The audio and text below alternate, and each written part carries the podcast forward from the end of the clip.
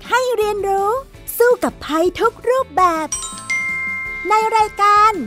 เด็กรู้สู้ภัย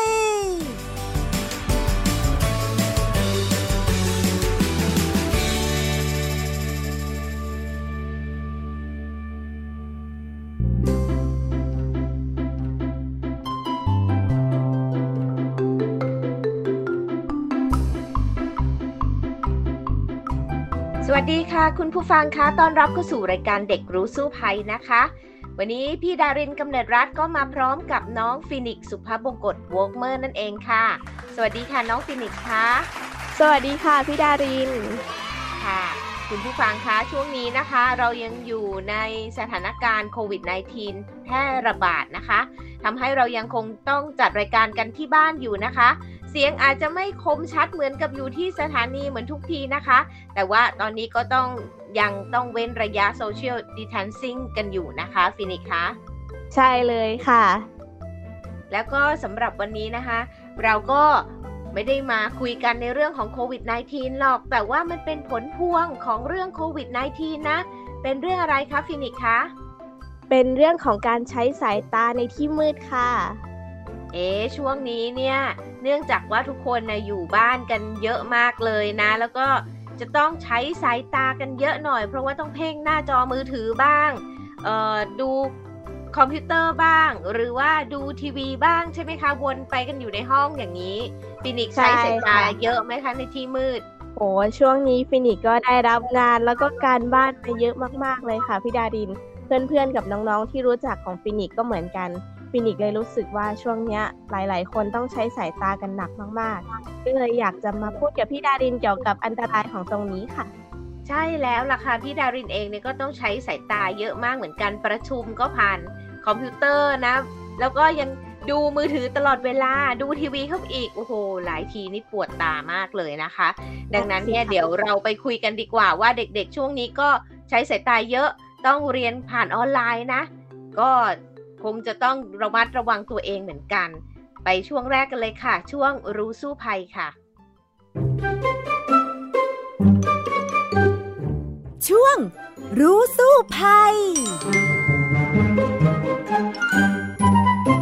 เข้าสู่ช่วงรู้สู้ภัยกันแล้วนะคะ มาคุยกันต่อนะคะ ในวันนี้เราคุยกันเรื่อง ปัญหาที่ต้องใช้สายตาในที่มืดนะคะ ก่อนอื่นถามน้องฟินิกก่อนเลยค่ะว่าใช้สายตาในที่มืดมากไหมคะในช่วงนี้ ช่วงนี้มากเลยค่ะพี่ดาริน ไหนจะทั้งต้องทำงานแล้วก็ใช้โทรศัพท์ ใช้คอมพิวเตอร์ดูทีวีเยอะแยะมากเลยค่ะ แล้วก็เวลาที่ฟินิกใช้สายตาหนักๆก็รู้สึกว่าปวดตาเยอะเหมือนกันค่ะพี่ดาริน ใช่แล้วล่ะค่ะ ช่วงนี้ถ้าหากว่าใช้สายตาเยอะนี่ก็คงจะปวดตากันหน่อยนะ พี่ดารินเองก็เป็นเหมือนกันนะคะ น้องฟินิกคะ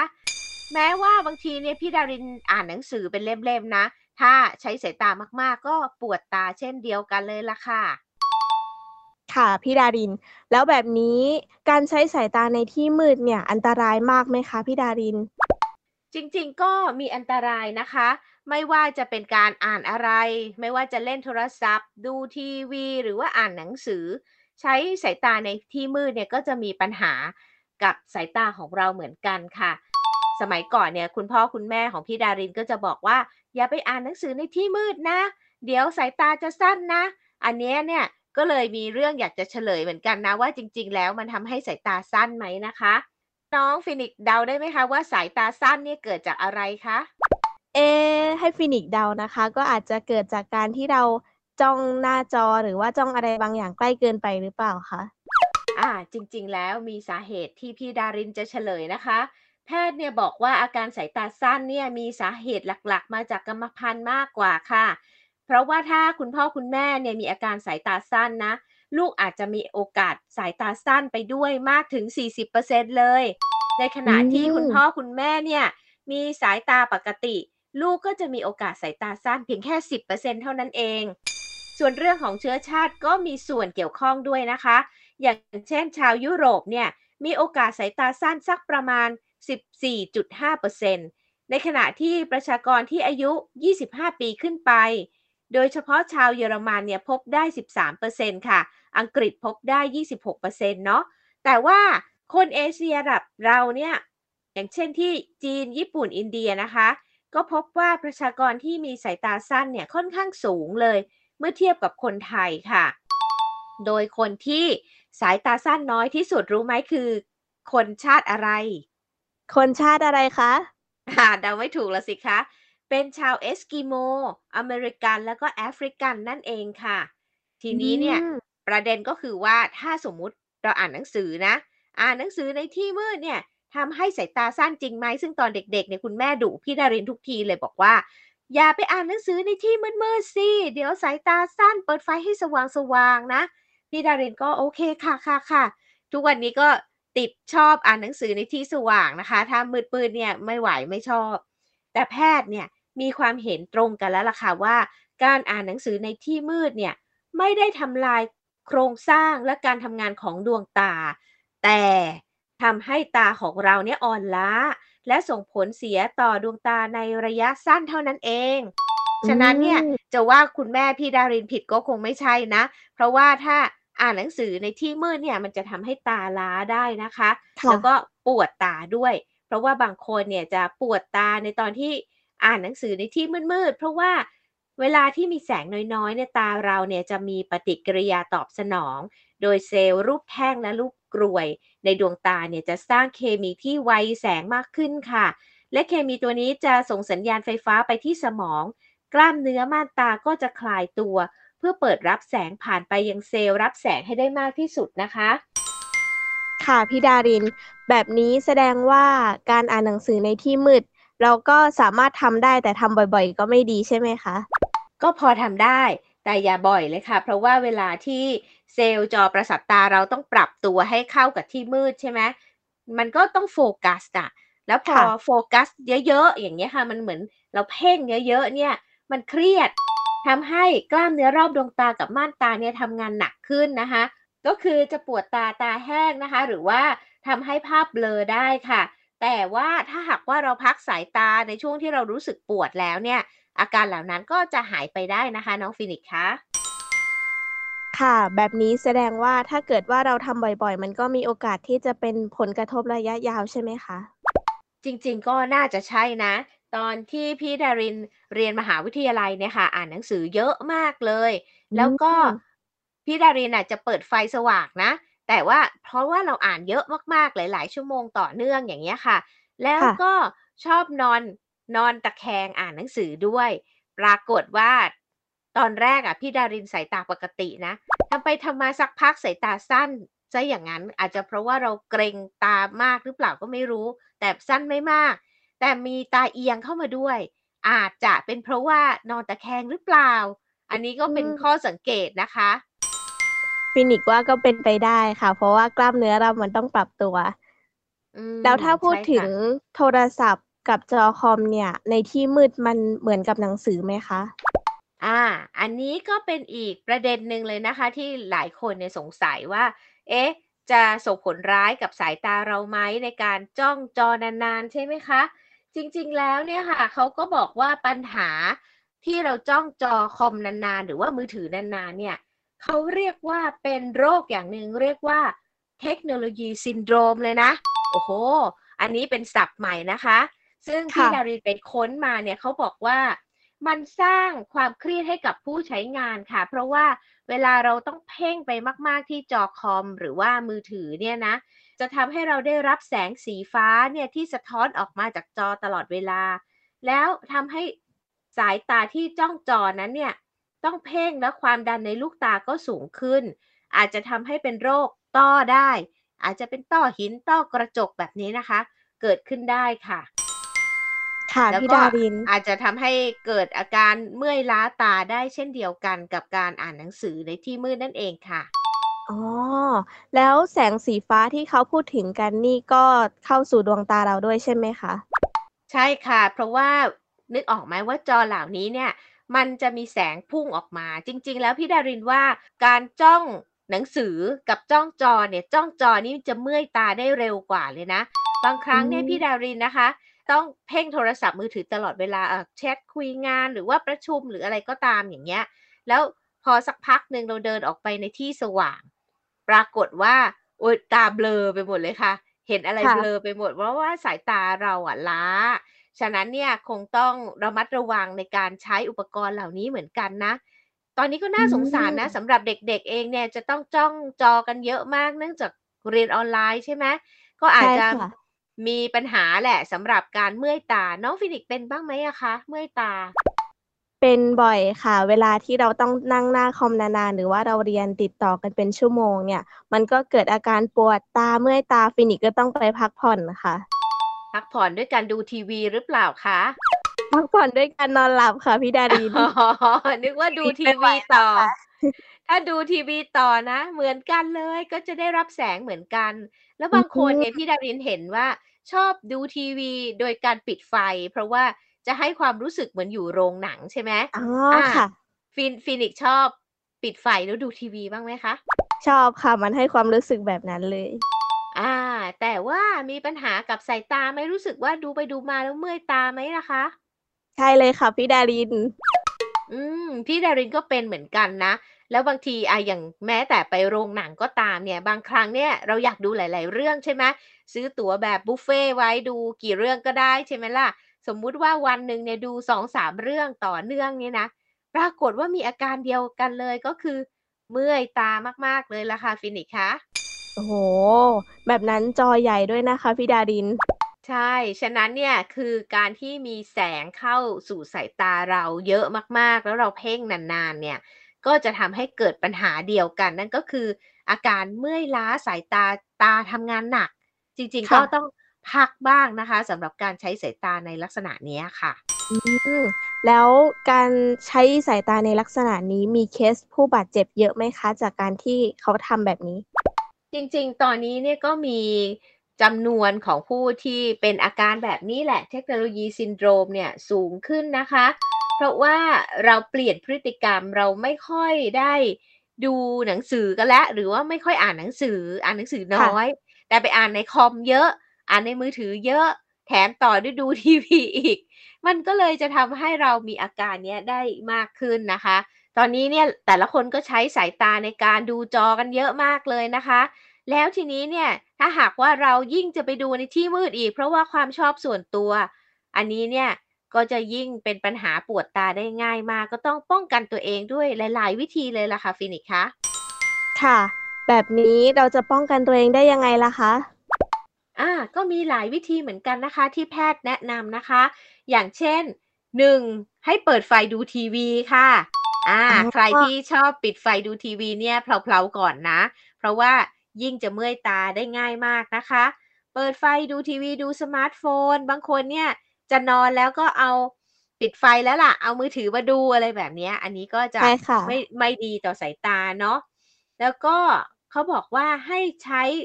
พวกเนี้ย ไม่ว่าจะทีวี สมาร์ตโฟน จอคอมเนี่ย สัก 25 นาทีและให้พัก 5 นาที หรือว่าใช้ 30 นาทีพัก 10 นาที แต่ถามว่าความเป็นจริงพักพักได้ไหมนะ?อุ๊ยบางทีพักไม่ได้ค่ะ เออ เรียนอยู่นะ ชั่วโมง2ชั่วโมง3ชั่วโมง อย่างฟินิกซ์เองเนี่ยเรียนครั้งหนึ่งเนี่ยกี่ชั่วโมงเหรอคะ?ก็ประมาณขั้นต่ำ2ชั่วโมงค่ะ อื้อฮือ นั่นน่ะสิคะ ดังนั้นเนี่ยมันก็จะพักยากเนาะอีกอย่างหนึ่ง เขาบอกว่าถ้าหากว่าเรารู้สึก ปวดตาเมื่อยตาล้าตาแล้วตอนนี้ตาเบลอๆแล้วเหมือนพี่ดารินหลายครั้งเป็นนะ ให้นอนหลับอย่างน้อย7ชั่วโมง อันนี้อืช่วยได้ ม ให้ตาเราพัก แล้วก็ดื่มน้ำบ่อยๆ ค่ะ จะเพิ่มความชุ่มชื้นในดวงตาด้วย อันนี้ช่วยได้เหมือนกันเนาะแล้วก็สำหรับคนที่สูงอายุหน่อย 40 ปีขึ้นไปเนี่ยให้ไปพบจักษุแพทย์ปีละครั้งค่ะ เพื่อตรวจหาโรคต้อหินนะ เพราะว่าอาจจะเป็นได้จากการใช้สายตาหนักๆเนี่ย แล้วก็คนที่เป็นเบาหวานเนี่ยเสี่ยงจะเป็นโรคนี้สูงกว่าคนทั่วไปเนี่ย5-7เท่าตัวเลยนะคะฟินิกซ์คะโอ้โฮน่ากลัวมากเลยค่ะ อืม แล้วผลกระทบที่มันเกิดขึ้นกับตัวเราเนี่ย มันสามารถรุนแรงได้กว่านี้อีกไหมคะ?เอ่อจริงๆแล้วเนี่ยค่ะ มันก็มีปัญหาในเรื่องนี้แหละว่ามันจะทำให้ตาเราล้าแล้วก็เบลอ แล้วถ้าเรายังไม่พักแล้วก็เพ่งกันไปเรื่อยๆ อย่างเงี้ยค่ะ มันก็จะทำให้เราเป็นโรคต้อได้ ต้อหินต้อกระจก จอประสาทตาเสื่อม เร็วกว่ากำหนด ซึ่งก็คงไม่ดีเนาะเราก็ไม่อยากจะสายตาสั้นมากขึ้นเรื่อยๆ หรืออะไรแบบนี้ อย่างใช่อย่างนี้เนี่ยค่ะพี่ดารินก็รู้สึกว่าสายตาไม่ค่อยดีเหมือนแต่ก่อนละ แต่ก่อนนี้เล่าให้ฟังว่าอ่านหนังสือเยอะใช่ไหมสายตาสั้นใช่ไหมตอนนี้อายุมากขึ้นกลายเป็นสายตายาว แล้วก็ยาวขึ้นเรื่อยๆด้วย ก็ ใช้วิธีว่าใส่แว่นที่กันแสงสีฟ้าเนี่ยค่ะ มาช่วยป้องกัน ก็จักษุแพทย์บอกว่าช่วยชะลอได้สักหน่อยเนาะแต่อาการตาที่เราเสื่อมไปตามวัยเนี่ยก็ยังคงต้องเป็นอยู่ ดังนั้นเนี่ยอืมเด็กๆ เนี่ยไม่อยากจะสายตาสั้นเร็ว หรือว่ามีอาการตาเอียง หรือว่าสายตายาวในระยะต่อไปเมื่ออายุมากขึ้นเนี่ย ก็ต้องถนอมสายตาเอาไว้หน่อย อย่าใช้สายตาเขาเยอะมากนะคะ ไม่อย่างนั้นเนี่ยก็มีปัญหาได้นะคะฟินิกซ์คะค่ะ แบบนี้ฟินิกซ์ยิ่งรู้สึกว่าเราต้องดูแลสายตาค่ะ เพราะว่าตอนนี้มันก็ยังเปลี่ยนลูกตาไม่ได้ ถ้าเกิดว่าเป็นอะไรไปอืมใช่แล้วเปลี่ยนไม่ได้นะคะยังต้องใช้ลูกตาลูกเดิมอยู่นะคะ ค่ะฉะนั้นเนี่ยเออถามหน่อยว่าฟินิกซ์เนี่ยชอบ ดูมือถือ แล้วก็ดูในที่มืดๆก่อนนอนไหมอะคะ เป็นบ่อยค่ะพี่ดารินบางทีก็เช็คแจ้งเตือนก่อนนอน อืม แล้วรู้ไหมว่ามันมีปัญหาอะไรกับสุขภาพของเราไหม ที่ผ่านมาฟินิกซ์ก็ยังไม่ค่อยใส่ใจเท่าไหร่ค่ะ อืม จริง ๆ แล้วนะคะ การที่เราใช้มือถือก่อนนอนเนี่ย แล้วก็ปิดไฟด้วยนะ มันจะยิ่งทำให้แสงสีฟ้าเนี่ย มันพุ่งเข้าตาเรามากขึ้น ใช่ไหมคะแล้วแสงสีอ๋อฟ้าเนี่ย พอพุ่งเข้าตาเรามาก ๆ นี่นะ นอกจากจะทำให้สายตาเสียแล้วเนี่ย มันยิ่งทำให้เราเนี่ยนอนไม่หลับด้วยนะ เพราะว่าเวลาที่แสงสีฟ้าพุ่งเข้าตาเนี่ย ร่างกายมันก็จะนึกว่า ตอนนี้เป็นกลางวันอยู่ ฉันยังไม่ต้องนอน มันก็เลยไม่ง่วง แล้วก็เลยทำให้ เกิดปัญหาได้ ฉะนั้นเนี่ยคงต้องระมัดระวังด้วยนะ อาจจะเป็นโรคนอนไม่หลับ น้องฟินิกซ์เป็นบ้างไหมคะ ถ้าหากว่าใช้มือถือก่อนนอนเยอะๆน่ะอืมมันก็อาจจะง่วงช้ากว่าปกติค่ะพี่ดาริน แล้วฟินิกซ์ก็อืมคิดว่าการที่มันเป็นผลกระทบจากการนอนไม่หลับเนี่ย มันก็คงไปพังระบบเผาผลาญแล้วก็พังต่อๆไปอีกด้วยค่ะ ใช่พังหลายอย่างเลยนะคะ ดังนั้นเนี่ยก็ พยายามที่จะอย่าไปใช้มือถือก่อนนอน หยุด หยุดก่อนนะ ก็อาจจะช่วยเราได้ในเรื่องนี้นะคะ เอาค่ะ ล่ะ คุยกันมาเยอะแล้ว เราไปช่วงต่อไปกันเลยดีกว่า ช่วงรู้แล้วรอดค่ะ ช่วง รู้แล้วรอด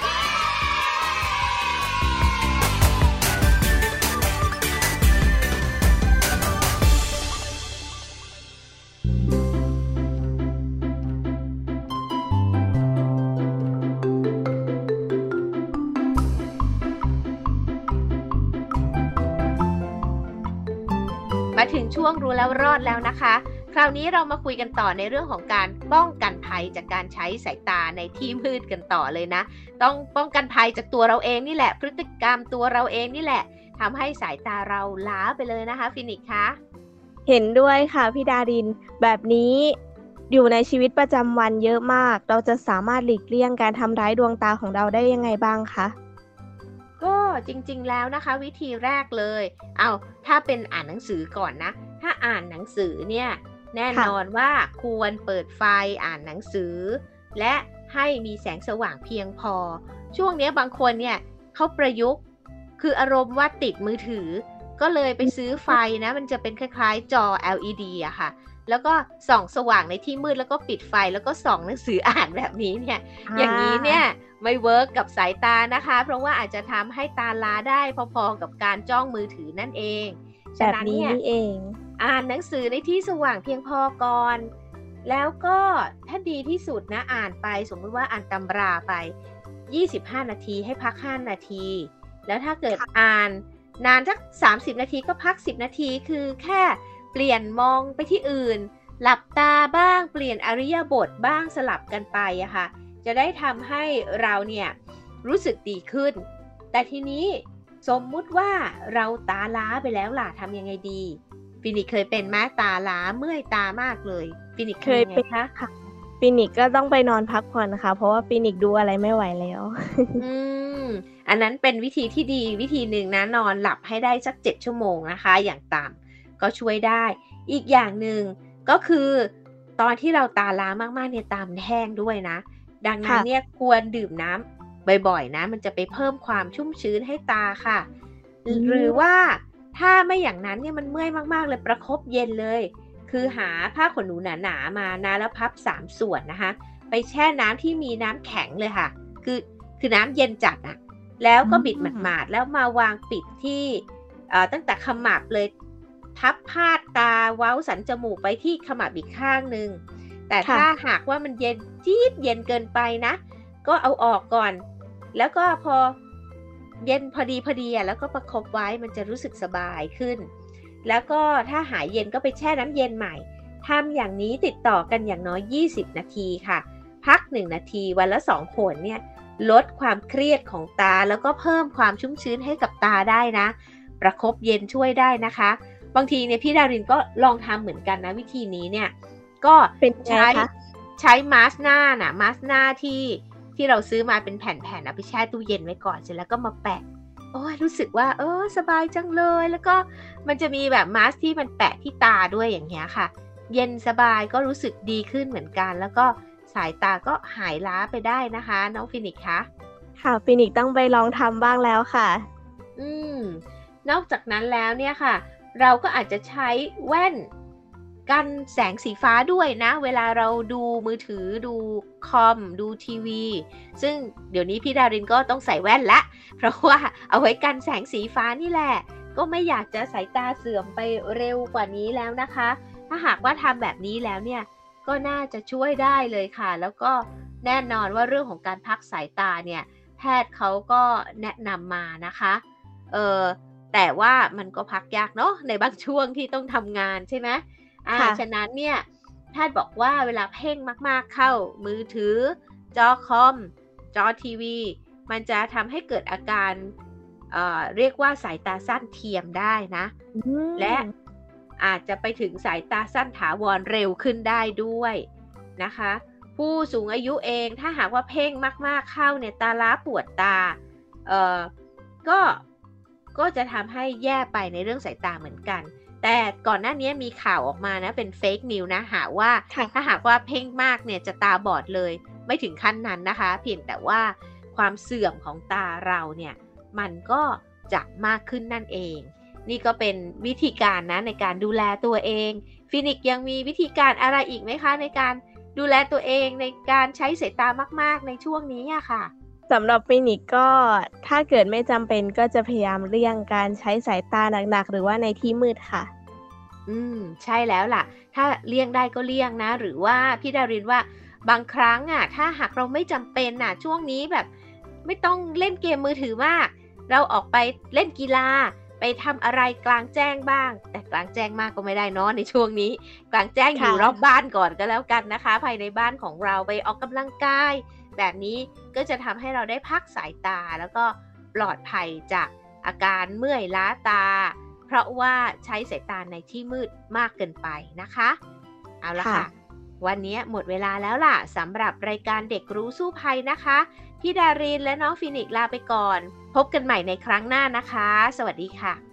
สวัสดีค่ะ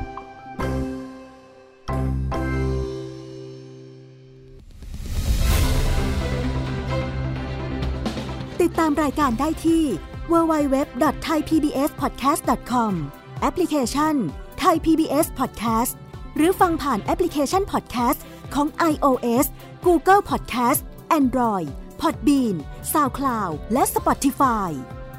ติดตามความเคลื่อนไหวของรายการและแสดงความคิดเห็น โดยกดถูกใจที่ facebook.com/thaipbspodcast